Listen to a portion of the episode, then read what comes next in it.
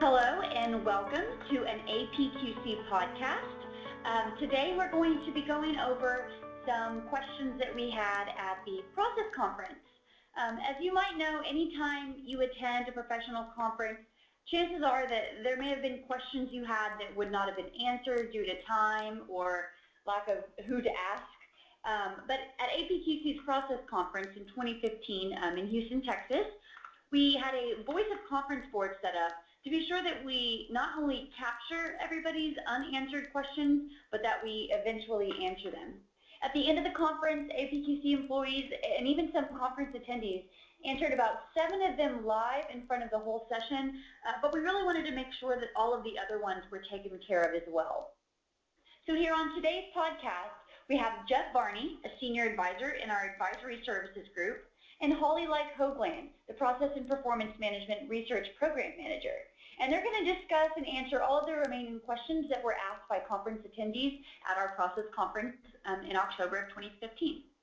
So I want to start off by saying thank you to um, both Jeff and Holly for your time today, and I really look forward to today's discussions. So what we're going to do is I'm just going to go through the list of questions that we weren't able to answer, and um, Holly and Jeff, you guys can take turns um, answering them as you see fit.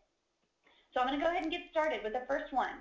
So um, how do you get better adoption straight out of the, to the, excuse me, how do you get better adoption of a straight out of the box process classification framework or PCF to keep connecting to other detailed KPIs, um, data, and benchmarking? Thanks, Sarah. Jeff Varney here, and I'll take that one to start. Um, so what we've found is, and there's really there's really two parts to this question: getting the adoption and then keeping the connection. Um, so um, what we found as our research and interactions with other organizations um, has, has played out is that the most successful approach is, is to really start with adopting the framework as close to out of the box as possible um, and then adapting it later. Um, so I'm going to just touch on that point a little bit more before I go on to the connection part. Um, in adopting a PCF, what we find is that there's there's numerous uh, industry-based frameworks and a cross-industry framework, and what we'll find is that there's a an organization may actually be a blend of different industries. So so there may be some tailoring or adaptation right away, just to make sure that the framework itself fits your organization. And you may also want to change some of the nouns and some of the elements there so that it speaks to your language. But to do a very custom-based uh, framework, that, that's a lot of extra work. And until you've put it to use, uh, it doesn't make much sense to go off and overly customize the framework. So that's the methodology behind adopt and then adapt. Do the minimal amount of finding the right pieces and ensuring it represents your organization, then put it to use, learn from that, and then you can do more adaptation of the framework later when appropriate. Uh, so with that in place, once you've got a framework, whether it's actually purely out of the box or that most basic uh, kind of simplification, the next step is to say what existing KPIs and benchmarking data exists within your organization. And, and this step typically is what we call an overlay or, a, or a, a, mapping. You take that and you map it to the elements in the framework itself. Um, where, where are they uh, relevant? Where are they used? And you may find a KPI actually relates to multiple processes in the framework. Uh, same thing with benchmarking data. And so that's the key. It doesn't have to be clean one-to-one, but you want to know where those existing KPIs and benchmarking data fit to the processes.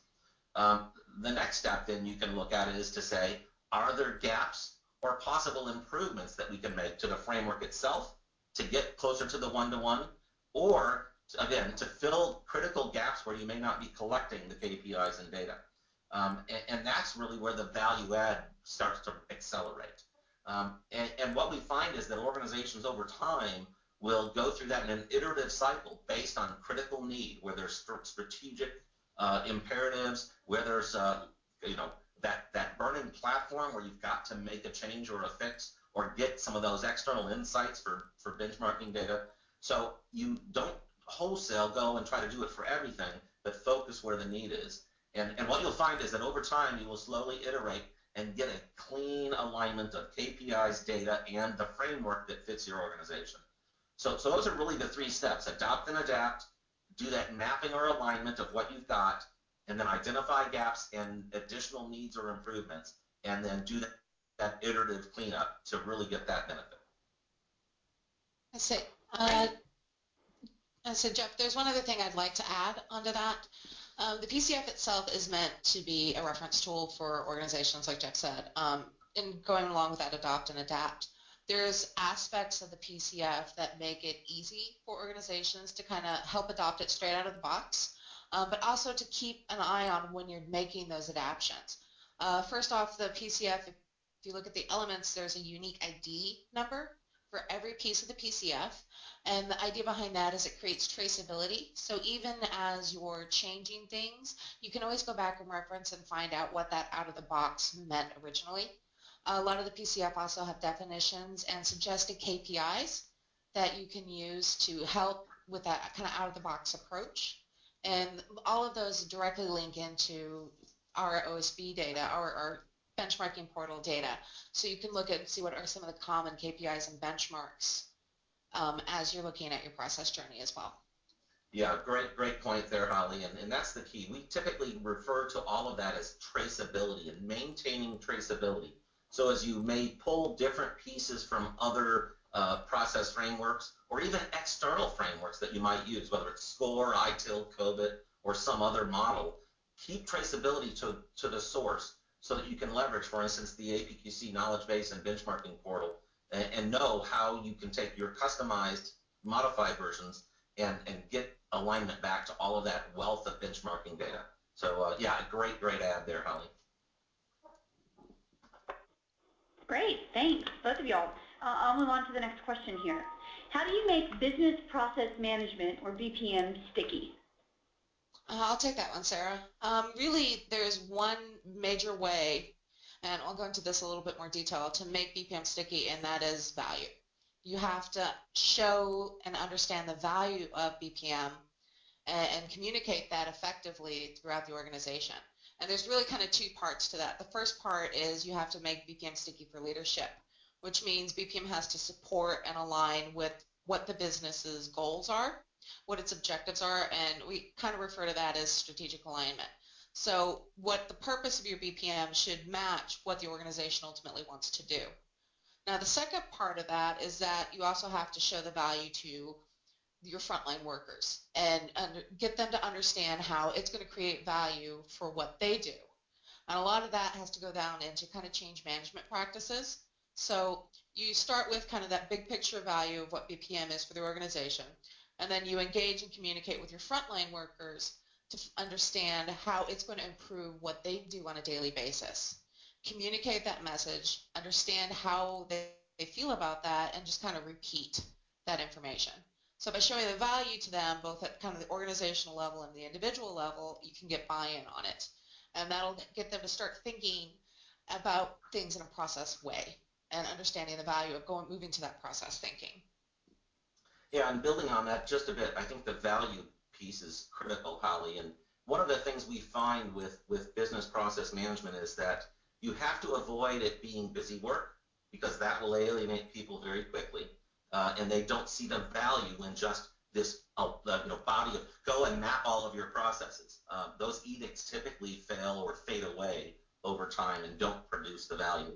Um, and the second piece is that you want to leverage business process management to simplify what and how you manage the processes. And there are a number of techniques to help you to simplify process um, that really does show the value and, and allow people to get the work done more effectively and achieve the goals and objectives more effectively. So, so really focusing on avoid the busy work, doing it just because someone said, and focusing on where there truly is value, and, and critically, trying to simplify, taking what's complex and making it simple, whether that's through help text or, or guides, whether it's through uh, you know coaching and mentoring or whatever, uh, try to simplify and don't over-design your processes. Look for the simple ways to manage the work. That's excellent points. Thanks, Jeff. All right, moving on. Uh, what is a basic roadmap to start the journey of process management? So I'll take that one. Uh, I know Jeff, you kind of addressed some of that earlier with the adopt and adapt workflow in the first question. Um, but really, I think there's one thing that we, when you're going to go to that kind of basic roadmap, you got to start first, which is why are you doing this? Um, you need to understand why the organization wants to kind of start or why you know the team wants to start on that journey of process management. And that's, again, pulling back to understand what is our ultimate goal.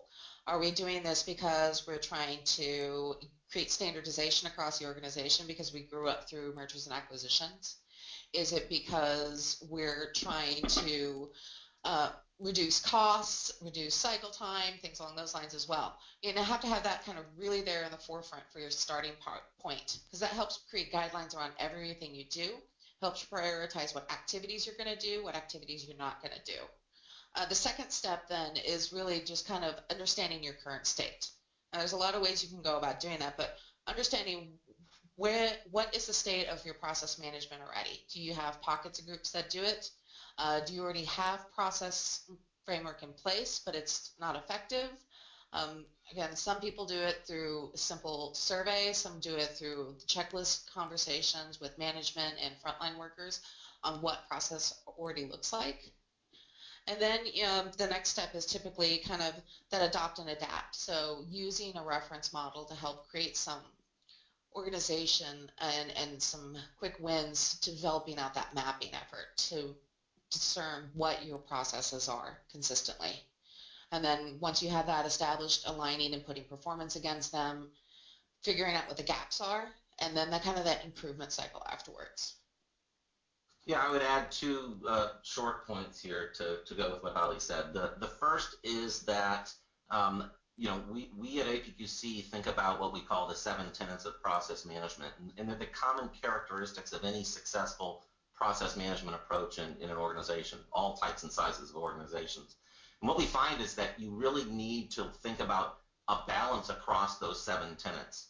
Some governance, some alignment to what's important, strategic alignment we call it, the change management, how do you engage people, the process documentation itself, you know, what are the techniques and how do you identify and, and manage improvement of processes and how do you apply technology? Those are the, and then the measurement aspect, how do you actually perform, measure, and, and understand how you can control the output of your processes.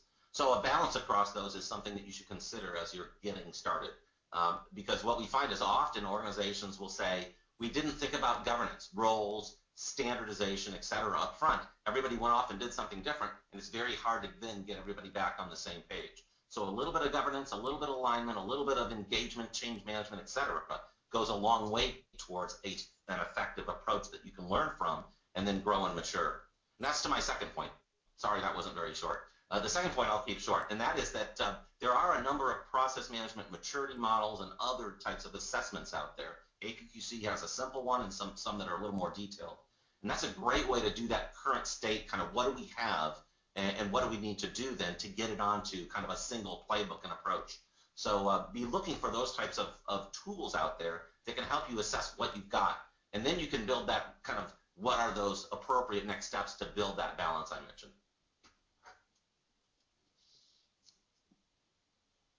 Okay, so I will go to the next question then. What are some simple tools or actions that can be taken back and implemented? That sounds familiar. Um, no, it's actually a great question coming off the one that, that Jeff just, the additions Jeff just had. Uh, we have a lot of simple tools or actions. Um, I really think the big picture and the thing most organizations kind of tend to struggle with is, is understanding what they want to accomplish and where are they. So we do have several tools, like Jeff mentioned, that BPM maturity assessment. Um, we've got a lot of reference models that you know organizations can can take with them. So some case studies that show how organizations did that current state, as well as some tools like some checklists, some documents. Uh, we have a process definition, documentation, uh, other supporting tools like SIPOCs. SIPOCs are a great way uh, to understand your end-to-end -end processes and see how they all fit together. Um, I think, th and then also RACI charts, knowledge management, things along those lines. Yeah, I think that's great stuff, and and uh, you know, I'm just uh, stress maybe the race or the uh, the SIPOCs and the RACI charts a little bit. one of the things we find is that often organizations will jump right into process mapping, drawing flow charts, and doing very detailed process uh, capture and design. Uh, but where the biggest challenges are is the handoffs between people. And so the RACI charts, roles, responsibility, accountability, uh, is very important. And if you can uh, define that, and then the SIPOC, what are the inputs, the outputs, who supplies them, who, who uses them, consumes them, um, what you'll find is you understand the interaction of the work, and there's where, again, most of the challenges and efficiencies lie. So without ever doing a process flow, if you do a RACI and a SIPOC, you have the ammunition to do fabulous improvement. Um, so that's why we really stress those two tools in particular rather than jumping right into process mapping and, and getting lost in the details because it's the boundaries between processes and how they connect that really offer huge potential improvements. And say on top of that point, one of the things we, uh, uh, why those two pieces are specifically important is one of the things we see is that when people start their process journey, part of what they're trying to do is move away from functional silos and functional thinking to thinking end-to-end processes. And by using those tools, those tools early, that helps you start establishing that kind of thinking and understanding throughout everybody who's engaged in the journey. Okay. The next one is how would you address cross-functional processes? This is Jeff. I'll jump into that one. Um, so cross-functional processes. Let's start real quick uh, and kind of differentiate what is a cross-functional versus a linear or, or more functional process. If you look in the, the process uh, classification framework, it is primarily a, a hierarchical decomposition uh, and, and, aligns very cleanly to functions or disciplines like engineering, manufacturing, finance, etc. And what it does is it says this is the work you do at a very high level, at the upper levels of the framework, and breaks it down into smaller and smaller sub-processes, if you'd like to call them that, activities or tasks, smaller pieces of work that get down to almost to where individuals may be doing something hands-on. So when you think about that decomposition, it really focuses in on how do I do this specific thing. But as we just talked about with the SIPOCs and, and the interconnections, very few things in any organization, a single person does it and it's done. It really is the interconnection of numerous of those processes in the process classification framework. So a cross-functional process is how those different parts, pieces of work, how those different processes connect and flow and the inputs and the outputs and the interaction between the people that do each of those pieces of work from the initial need, business need or customer request to the fulfillment and the support on the other end. So cross-functional processes are those interconnected pieces. That's pretty important though in this conversation because in addressing cross-functional processes, the first thing you have to do is say what cross-functional processes are important for our business. Because there are literally thousands, tens of thousands, hundreds of thousands of potential cross-functional interactions that occur. But they're not all as important. So typically you'll find what organizations may call value streams or enterprise processes, end-to-end processes. These are the high-level, big picture, critical. Order to cash, you know, um, idea to market. Um, you know, it could be uh, forecasting that ties together sales and manufacturing and, and fulfillment. These high-level things that get done. And that'll become what you might call a playbook. There may be three, five, ten of those, 15 of those critically strategically important cross-functional processes. So those are, are those are ones that drive your success as an organization. There also may be some cross-functional process at, at the lower level um, that you might want to focus. So thinking about all of those, the first step typically is to identify them. What is the cross-functional process and define its kind of boundaries? What's included, what's excluded? Um, its strategic importance, you know, whether it's driven by high customer touch, uh, you know, high dollar value, high risk or complexity, um, you know, getting that list. These are the ones that we need to manage as an organization.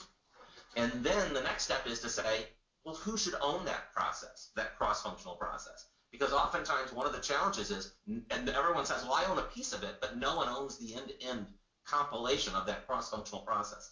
And without having an owner for that process, you'll run into a significant number of problems. And, uh, and so we'll come back and talk that more a little bit later, I think, in this conversation. Um, so identifying the processes that you want to manage cross-functionally, making sure that there's some level of ownership. From that point then, the next step is to go into the process classification framework or your process architecture and say which of those those elements are now part of this cross-functional process. Identify all the pieces. All right. Everything should be available in your process framework. All right. And you identify all the pieces that have to string together. Now you know that those are the pieces that may be discretely defined, documented, and managed, but now I have to make sure they fit together cohesively for the end-to-end good of this cross-functional kind of flow and process to deliver the end-to-end value. Um, what we may find though is that you there may be some gaps. Well, we aren't sure that everything is there. That means that you have to say which pieces are missing. Either add it to your framework or make sure that one of those pieces in the framework may need to add that level of work, that effort, that connection, that output, for instance. All right? But all the pieces should be there. So you can close those gaps and then define end-to-end performance, KPIs, benchmark it, leveraging some of the things we discussed earlier, um, and ultimately prioritize and improve the end-to-end flow to achieve the overall business objectives, needs, customer requirements, etc. So, so that's a, a, a kind of an approach for addressing cross-functional processes. Identify, ensure ownership, build them from the elements of your process classification framework, close any gaps, and then look to measure and improve. That's it. Uh, just a couple of additional points on that. As far as identifying um, which ones are strategic in nature, so uh, we've seen people do kind of a pyramid approach with their cross-functional processes. So the strategic competitive advantage ones to the core ones, and then to support ones, ones that, that connect your core with those strategic ones. And as Jeff said, you usually start with the strategic ones. And people sometimes struggle with figuring out, well, which ones are we prioritizing here? And really our the advice we've given people is to take a step back and understand what is your organization's competitive advantage. Is it your speed to market? Is it your innovative product ideas? Is it your great customer service? Um, and figuring out what that competitive advantage is. And then from there, take a look at what are the big end-to-end processes that kind of go off of that. And that'll help you help prioritize, you know, that handful of end-to-end processes you want to start with. Okay. Well, this this next question um, is uh, almost directly related to the last. Uh, but what is the best way to get cross-functional process ownership? So I knew this question was coming, and that's why I started the discussion but didn't complete it on the last question. Um, so uh, cross-functional process ownership, as I said, critical to know and establish ownership for those those processes, especially the strategic, et cetera. Um, with that ownership, then the question is how do you get it? I'm going to start with a, kind of what we've learned through our research and interactions with organizations. The first thing is that because it's tying together different functions, departments, um, and, and groups, it has to be a senior leader that owns a cross-functional process. Someone that, one, is sufficiently high enough up on the food chain um, and also has some purview or visibility across different parts of the organization. Uh, not that this always goes to the C-suite, uh, but what you'll find is that best practice is there should be only one owner, and it needs to be a senior leader um, is, is, the first key there. So you have to identify who that person is. Um, it's interesting. Sometimes if there's uh, you know executive level or senior leadership team level support for identifying the, pro- the cross-functional process in the first place, then they can top-down assign or, or, or anoint that person that is the cross-functional process owner. But if that's not the case, if you've identified some critical cross-functional flows and you're trying to work that, you know, bottom up or, or from the middle, um, oftentimes then it gets back to that concept of engagement that Holly talked about earlier. So what you need to do is identify who you believe is the correct senior leader that should be the owner. Um, you need to then engage them, uh, connect with them and talk to them about the importance of the process and, and get their buy-in. Talk to them about what process ownership is. What, you, what, is, what is required of a process owner that's different than owning a function or a business unit, et cetera. Um, and, and that means that back to the seven tenets and defining governance, you need to define what the roles are. Um, so so I'll, I'll talk more about that. There's a question coming up on that. Um, so and, and then the final piece for, for the process owner, especially if you're you're whether you're they're appointed and, and assigned or whether you're trying to get their buy-in and get them to step into that role, uh, the final piece is that you have to help to kind of train them and support them in doing the work. Because if they're a senior leader, they're not going to go off and do all of the hands-on analysis and identifying all the pieces and all the documentation. There's going to be a team of folks that support them. And so it's really important to support them and to guide them, but they have the authority and the accountability to ensure that the cross-functional process is understood, designed, documented, measured, supported, and improved, continuous improvement, et uh, cetera. But that's really what's going to come down to when we talk of what are those key roles, and I'll, I'll talk more about those in a bit. So, so I think from from from getting them, getting that cross-functional ownership in place, um, you know, there's really those two approaches: top down or bottom up. Top down, they're appointed, and you have to support them and, and enable them. Bottom up, you have to get their buy-in first, and then support them and enable them.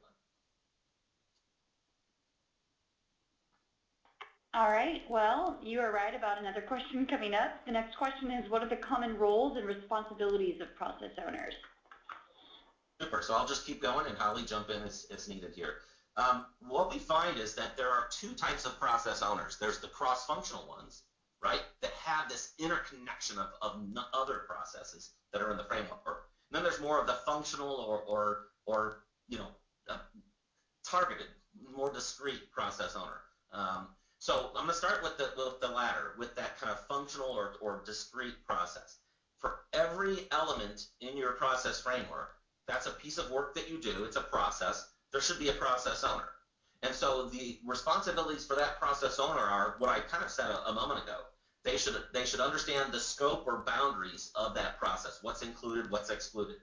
They should establish or have a support team to help them to design that process, document that process. That can be through SIPOCs and RACI charts. It can be process flow diagrams, whatever the governance dictates should be in place for your processes. Um, they should also ensure that you understand how you're going to monitor, measure, and control the execution of that process. They should be accountable for identifying improvement opportunities, prioritizing and deciding when to make a change or improvement, because just because you can, fix it doesn't mean you should. And they should also then be um, responsible to think about that kind of technology and how do we leverage automation technology to simplify, to uh, you know reduce time, uh, workload, cost, etc. So there's a number of things there that, that the process owner should have oversight to. And you'll see that aligns back to the seven tenets uh, that I mentioned earlier. For that process, how do we govern it? How do we design it? How do we support it? How do we measure it? How do we fix it or improve it? Uh, how do we enable it through technology? So could, it's a microcosm of the seven tenets for those process owners. The key is that they should make sure that discrete piece of work is understood and documented in a in hopefully as simple a fashion as possible to drive the business results you're after. So that's the additional piece. They should understand the business needs and requirements and the customer uh, you know, factors for that process to drive all of the rest. So that's kind of a, a functional or discrete process owner for each element in your framework.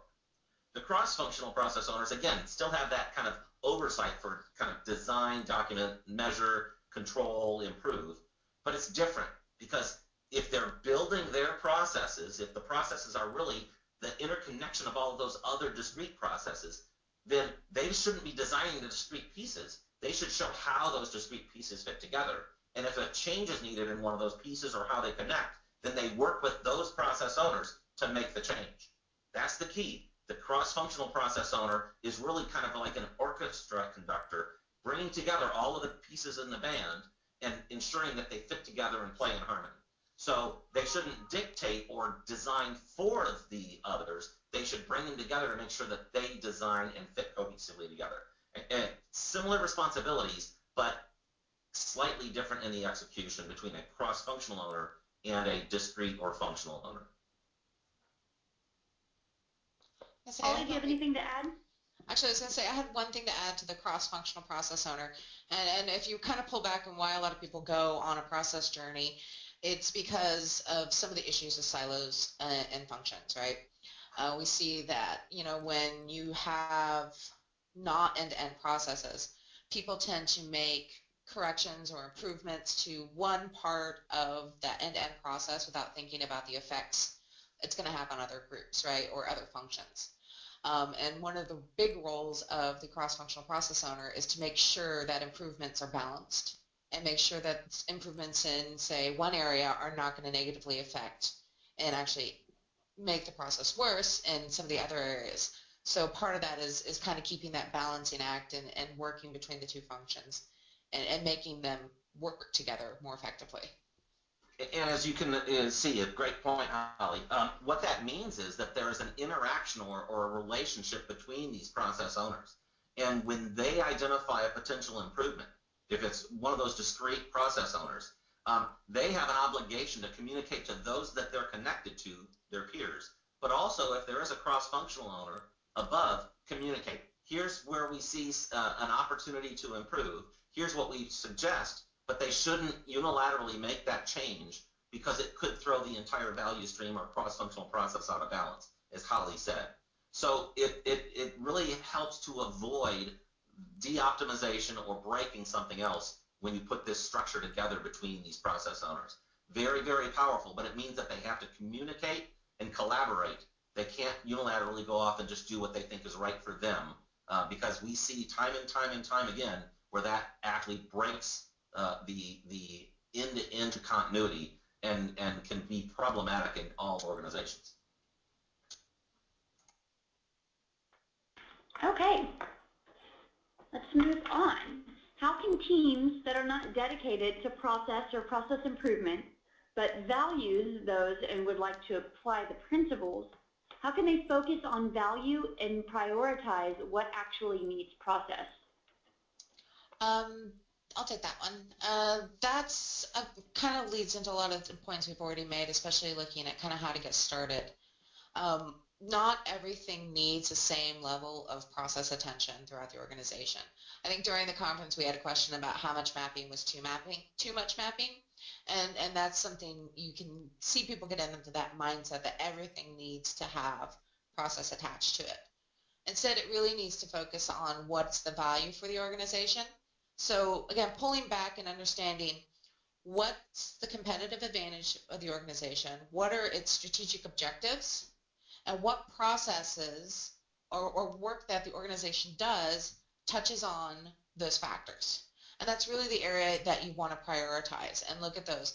A lot of the times they're much you're much higher level processes. Um, so those end-to-end -end or the L1, so the top process categories and the PCF starting with those and kind of moving down from there. Um, again, you can prioritize it based on competitive advantage, what's high complexity, what do we do all the time, uh, where do we have gaps uh, within the groups.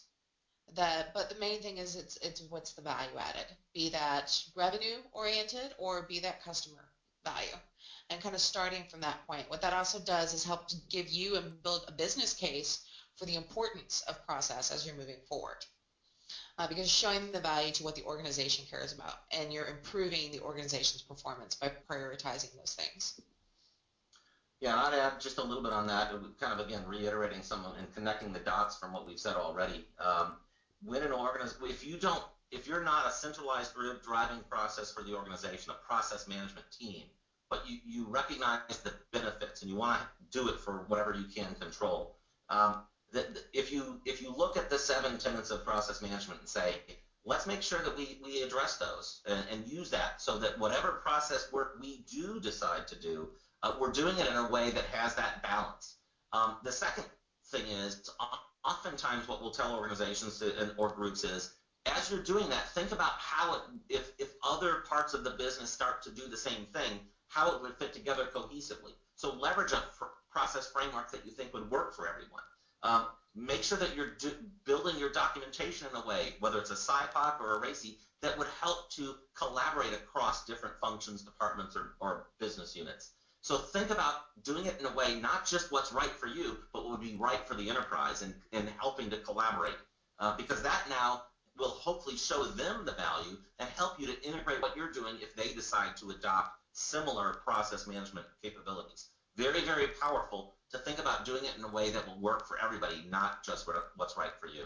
Um, so, so a couple of additional points. But as, as Holly said, focus then on where there's value and where where the priorities lie for because if you don't get business engagement and you don't demonstrate why it's important to leverage process for the business, then doing it right doesn't matter um, if you don't show to people that this makes a difference and truly does let you run the business more effectively and get higher performance and results. So I had one more point to add to that, and it's just a little tactical piece that I've seen some companies do. So they'll take things like the PCF and use that as a framework. What they'll then do is use a color code um, for especially like the level one and level two elements to identify which ones are high value to the organization and then also assess what is their current status on those. So if it's high value and its current status is it's not well performing, that's just another way to kind of help you figure out where to focus your efforts. Okay. So let's see here. The next one. What are details? What are the details on governance structures around business process business process management models? Excuse me. That's a that's an interesting one. Uh, I'll jump into that one. Uh, so governance, one of the critical things, and what we, uh, as I mentioned earlier, what many organizations will say is we never thought about and put in place enough governance up front, something that ties us and binds us together into a cohesive approach. So, um, so when I think about governance for process management, uh, there's there's really kind of three elements to that. There's kind of the overall structure for how we're going to manage our processes. All right, and, and, and I'll come back to that. Then there's the roles themselves. Who and what accountability, responsibility lies where. And, and third is the standards, the processes for managing your process. Sounds a little bit self-serving, but there are processes to design a process, to measure a process, etc. So knowing what the standards, the processes, and the tools that you're going to use are. Uh, so I think of governance around structure, roles, and then the standards, processes, and tools. So uh, real quick, I'll touch on each a little bit more. Uh, on structure, um, oftentimes what we'll find is that if you're doing true enterprise-wide business process management, you have to have some core centralized group, one or more people that come together and say, we're going to orchestrate this for the organization. Um, they will they will sit back and they will be the ones responsible for developing and ma maintaining the standards, the tools, the processes that I mentioned. Um, so so uh, that will be in there. But they also help to administer and orchestrate and connect process owners together and, and et cetera. Um, the, so the structure is typically there is that, that centralized or core group that, that's going to give continuity. There's also typically a leadership team, senior leadership team, call it a steering group, et cetera. It can be your executive team or leadership team that already already exists, or it can be a separate steering group that's formed. But you have to have leaders that, look at this and, and they authorize and approve what that core team does. That gives it the authority. We are going to do it. We're going to do it this way. We're going to use these tools. And while the core team can put in place what that is, this this leadership team or, or steering group says, and that is it. Now everybody, you you should one adhere and and comply to that for the good of the business. So a core team and a steering group usually exist. And then the additional structure typically is the process owners that I mentioned before, the two types. Um, and um, and with those pieces, you've got the basic structure of governance. All right. But then ultimately, what is the interaction model? So for, for the various roles, who does what? All right. The core team, the steering group, the process owners, um, we've talked about in, in, a little bit here, but typically there's some additional roles. There may be process champions or subject matter experts out in the business, so you want to define how they work with the process owners. You want to define um, per, perhaps uh, you know a, a, process steward or, or a process architect that does all of the hands-on kind of work for the process owner, especially for those senior leader high-level processes. And there may be other roles that get defined. So knowing what those roles are and how the different people interact to give continuity to managing your process is very important. And that goes beyond just the process management roles, but the business roles. You've got business unit leaders, you've got directors, you've got supervisors, etc. So you have to understand how the process owners, the process architects, the champions SMEs fit together and work with functional owners, managers, directors, etc. So that integration and understanding connection to the business and how work gets done and performance is achieved very important. Um, so, so that's there. Um, when it comes to the standards, processes, and tools, oftentimes you'll have uh, you'll, you'll have something around the process framework. This is our framework. Here's how we adapt it if we need to. You can make a change request. Who can review, approve, and make the change to the framework? Uh, you'll have processes for how you document and capture process knowledge. If you're using RACI charts, do you want them all in the same tool or template? Uh, that all then can be defined, approved, deployed, and supported through training and other factors, you know, hands-on support, et cetera, to the organization. So thinking through how you're going to do process management and taking those basic concepts, structure roles, and then the standards, processes, and tools, and putting in place the right amount.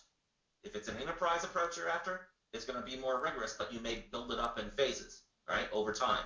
Don't go for a, a, a full-fledged governance on day one because it takes a while to put it in place and get people engaged. What is that balance of the right amount of governance for an enterprise approach as you're starting, or if you're mature and five years into your journey, what should it look like? Versus if you're in one of those groups that says, we don't really own process management, but we aspire to apply the principles, then you can say, what are the minimum pieces of structure, roles, and, and standards and tools that you need? But those are the pieces that really go into governance. Um, and there are different looks and feels for governance for different organizations. We have a number of case studies and other content uh, on our APQC knowledge base if you're interested in seeing some examples of what governance does look like um, that you can then replicate or emulate uh, as needed. Do you have anything to add to that, Holly? No, I think Jeff covered that fully. Okay. So the next one is how can you quantify opportunity in results in a language that the entire organization can understand? I'll take that one. Um, the first thing that you have to think about is that you have to link opportunity results into kind of business issues or value. Uh, I know I kind of sound like a broken record talking about the value, but really it's about, I mean, when you take a step back and you look at process management, really it is all about improving performance management for the organization. You know, to improve how the organization performs, you really have to understand how work gets done and improve it so that it helps the overall performance. Uh, some organizations um, that we've done case studies with and we've talked to, what they want to do is make sure then that their processes have measures that align with some very key criteria that is in a language the organization talks about. So cost cutting, cycle time, things like that, while they're important information and, and, important productivity measures, that's not language that's going to gel with the organization overall. So instead they look at things such as uh, what's the improvement to revenue this is going to have? What's the kind of return on investment it's going to have? Does it align specifically with strategic objectives? and, and measure its success in the performance measures used for those strategic objectives. Also looking at customer satisfaction, um, showing the organization and improvement efforts, how that's going to improve the overall satisfaction of the customer, which in turn helps the profitability of the company. And others even include employee satisfaction. How is this going to improve our overall employee satisfaction? You know, is it going to save them time? Is it going to help, you know, take some of simplify things so that they can focus more on more value-added activities such as innovation or customer service. Um, and that's typically what we've seen how people have been able to kind of then change the conversation of what process management does and how it is important to the overall organization and its goals. Anything to add, Jeff? Oh, ma'am. Okay. Uh, the next question how do you get senior leadership support? That's a big question. Um, so let me address that. Uh, senior leadership support, and, and I'm going to kind of add here for process management or, or at least applying those process principles. Um, the, the key thing, we've touched on this, and, and Holly's previous answer is, is really very, very aligned with this. Senior leadership cares about the business results, customer satisfaction, innovative products, market share, etc. Um, and that's really what's important. How can uh, how can they achieve their strategies, deliver the results, uh, and and then you know, demonstrate that the, the value of, of their leadership and the organization itself. So when you're looking at process management, the question has to be, how does managing our processes more effectively contribute to all of those things, right? And as Holly just said, there's a number of ways that, that you can then show that. The key is that you don't go to them and say, we need process and we should go off and do this big initiative to adopt the process framework. They say, so what? Why? What's the benefit back to the organization? And that's the key. You have to put it in terms of what it's going to accomplish. Process management helps us to better understand how we perform the work. And if we need to get higher consistency, or we need to get more innovation, or we need to get more agility, um, how can process management support that? Ultimately showing them that you allow them to achieve their goals more efficiently, more effectively, higher performance, lower cost, whatever is driving their need. So to get their support, you have to put it in terms of why process management supports the business and getting that work done. Uh, that's really what it comes down to. Um, and, and, you know, you have to look at each specific, you know, kind of uh, case. Uh, some owners, leaders have a different thing driving them, but ultimately enabling them to achieve their results will get their buy-in and, and, and transform their mindset in it's not just an activity, but this is a good way to run the business through strong process management. I have one thing to add to that, and this is just as, as more of an advice piece. We did a case study with Syngenta this year, and I think they had a great way of kind of tying all of this together. So what they did was they took and made sure that the performance values for their processes all rolled up to the, the KPIs for their big strategic objectives. So, and, and is a great example of how it was able to then kind of use those same metrics from the very high level of the organization and tie them all the way down to the individual process executions. So I think it's a great example, kind of showing and tying those pieces together. Yeah, and that's a great point, Holly. And I'm going to jump back to some of the previous discussions also around cross-functional processes, for instance. Uh, I saw an instance where in an organization, they brought together a team. They designed a, a really innovative cross-functional process that fixed a lot of the problems and interconnections that they had. And when they went back to the business and deployed it, the senior leader said, well, it's not having the impact that you, you promised us. And, and what they recognized was um, that while they, they brought together everybody to design the solution, they didn't design how it would operate in the business and how the leadership needed to change how they interacted, including performance measures and other factors uh, as to how people were being evaluated. Connecting process performance to business results in their scorecards, for instance, so they had a, a, a stake in the success of how that integrated new process would work. Um, what they realized was they had to change the org chart and change some of those performance scorecards in order to really get the benefit, change the way that they actually worked and ran the business uh, to support the new process. So, so the key here is, uh, you know, two things. Um, when you're when you're designing and managing cross-functional processes, don't just think about what work, but you also have to think about how the organization does that work and design the organizational changes and measures also. Very, very important. Because if you don't do that, you can design a world-class process and it doesn't work because the organization doesn't have any any compliance or buy-in to doing it that way, right? And, and again, le leaders expect results. So you have to be driving towards how are you going to help them, uh, as I said a, a while ago, help them, enable them to get the work done and to get the results they're after. Um, and so thinking about not, not just designing the process, but designing how you manage the execution of the process is so critically important. All right. Next one. How can we get upper management, this is, this is um, very related to the last question, how can we get upper management to adopt true innovation? Ooh, that's a big one also. Um, I'm going to jump into this, uh, and Holly, join me as, as you can. Um, the, when we think innovation, let's, let's kind of narrow that to something we can tackle here. Innovation enabled through good process management, all right? Because you can innovate your products, your services, you can innovate your, your uh, how you're structured. You can innovate how, how you actually perform the work. Innovation goes in a lot of, of areas there. So, so to get management to, to truly accept and adopt innovation, it has to be very holistic, as I said. You don't just innovate um, on one aspect, the product or the process or the role. You have to think about how they all interplay to take what is that need or requirement to engage the organization and the different departments functions and then to actually perform the work, measure the work, and ensure that it delivers the, the customer results that you're after.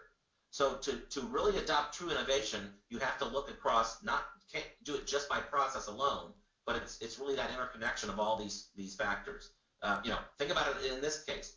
You know, organizational design, process design, good knowledge uh, capture and transfer, quality control, etc. If you put all those together, then and they recognize that by being open to change any or all of those to achieve what that true opportunity is, they will be innovating, as opposed to doing bits and pieces of fixes that don't truly, you know, I can innovate the product, but if the organization doesn't change with it, I may not realize the real results that innovation could have could have brought.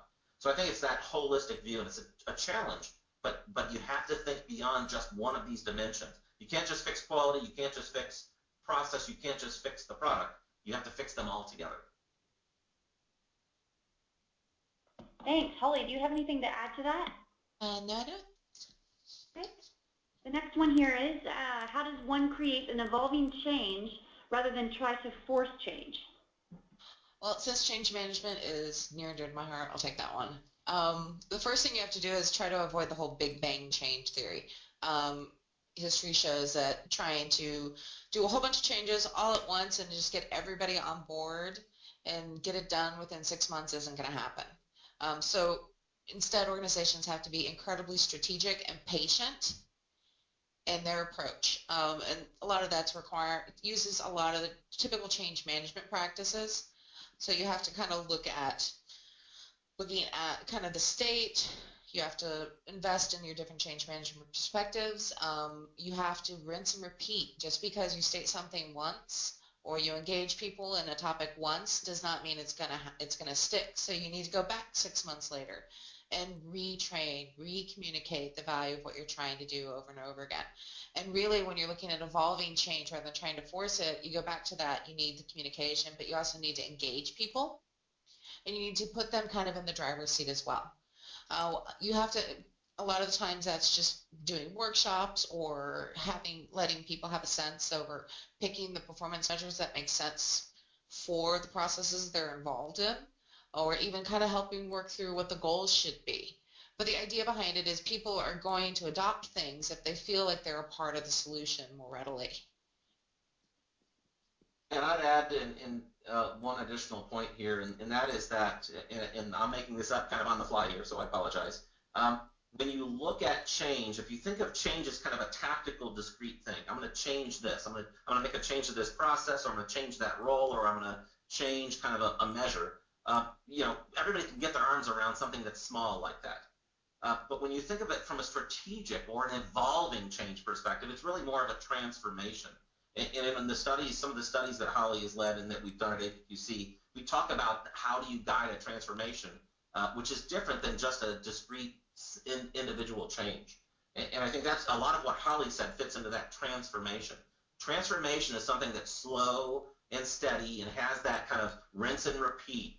Let's make a step, a change, let's evaluate its impact, and let's decide what's next, guided by some overarching set of, of goals, strategies, or objectives.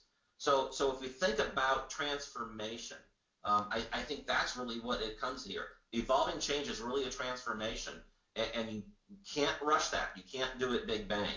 Uh, and, and it takes really this balanced and steady approach, engaging leaders, and, and that kind of multifaceted aspect I said. Make sure you consider processes and products and roles and responsibilities and measures and performance scorecards, and you have to evolve all of those to get the transformation. You can make a discrete change without doing it all, but to get a transformation, I don't think you can. You said that's a great point about it being a transformational change, and there's a lot of pieces to that that kind of help create that evolving change you do have to engage leadership to kind of walk the walk and talk the talk and, and show behaviors because when you're doing an evolving or transformational change, what you're trying to do is change the behaviors, the culture, and the norms of people, and that takes time. But it also takes reinforcement at different levels. So engaging leadership, training leadership, getting helping them communicate appropriately is one aspect of it. Another aspect of it is also making sure that you have those peer-led champions. So you have people working with their peers and their divisions, um, being that communication person and, and, showing the value and talking to them about it on a regular basis. Another important aspect is kind of using staged rollouts is something we found very important for transformational change. Um, you pick one group, you prioritize one area, and you start the change with that group. Uh, it has a couple of different effects because number one, you're able to refine your tactics and your approach by starting with one group. You find out what the resistors are. You find out uh, what the feedback is, and you can refine it. Now, the second thing also by doing kind of that staged rollout approach is because you're also able then to collect success stories. And success stories are great because people can then say, hey, Joe over in Department X, I know Joe, and Joe, and they've seen the value of this change, so maybe I need to take a step back and think about it again. And success stories, that can be one of the most powerful things that you have when you're doing that kind of evolving change. Great. Uh, staying on the topic of change management, the next question is how can you prepare a process to adapt change management?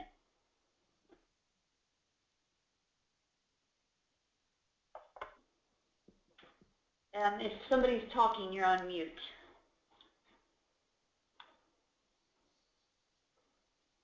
Jeff? Hmm, Holly, do you want to take this? I guess I can. Um, well, and this is that's a, a slightly confusing question. Um, I'm trying to wrap my head around what they meant by prepare a process to adapt change management. Uh, give me one second here. Sure. I think one of the things that you have to do is, especially um, to look at it this way, are we looking at it as the fact that are they wanting to change their processes? So they need to use change management aspects of it. Um, and again, that kind of goes back to a lot of things we've already talked about that, you know, things to make sure this works effectively is to have a process owner. Um, that process owner gives you that leadership capability and gives you one focus point to help steer the change and how it's going to work. Um, then you can also sustain it by using all these other change management tactics we've talked about, engagement, champions, um, communications, and things along those lines. Great. Jeff, did you have anything to add to that? Uh, can you hear me? Yep, I can hear Hello? you. Oh, okay. Yeah, sorry, I lost audio there. so the discontinuity here. Um, uh, no, no, I think that was spot on. Thank you. Great. So, so then the final question that we have today is how do we sustain projects? Uh, Jeff, do you mind if I take a stab at this one and then you can add as we go along? Very, yeah, yeah, please do. All right, perfect. Well, I'm a, I'm a big fan of project management and having a structured approach to any kind of projects you're going to do. Uh, so really the best methods of sustaining a project is creating some structure around it, creating some guidelines, creating governance around your projects. And there are tons of different approaches out there. I mean, you can Google project management approach, you'll probably come up to PMI and they have books and tons of materials on it stating out kind of a very structured way of planning the project. Um, implementing the project, creating check-ins and measurements around the projects and things along those lines. Um, and I think those are great, and those are, are great ways to tactically support the projects. Um, but again, we kind of go back to, and some of the things we've seen is that you also have to have check-ins on the projects, but you also have to create some momentum around the projects, be it a big scale organization-wide project or a business unit project. Um, projects are done in phases. So taking the time to take a step back and kind of celebrate the wins.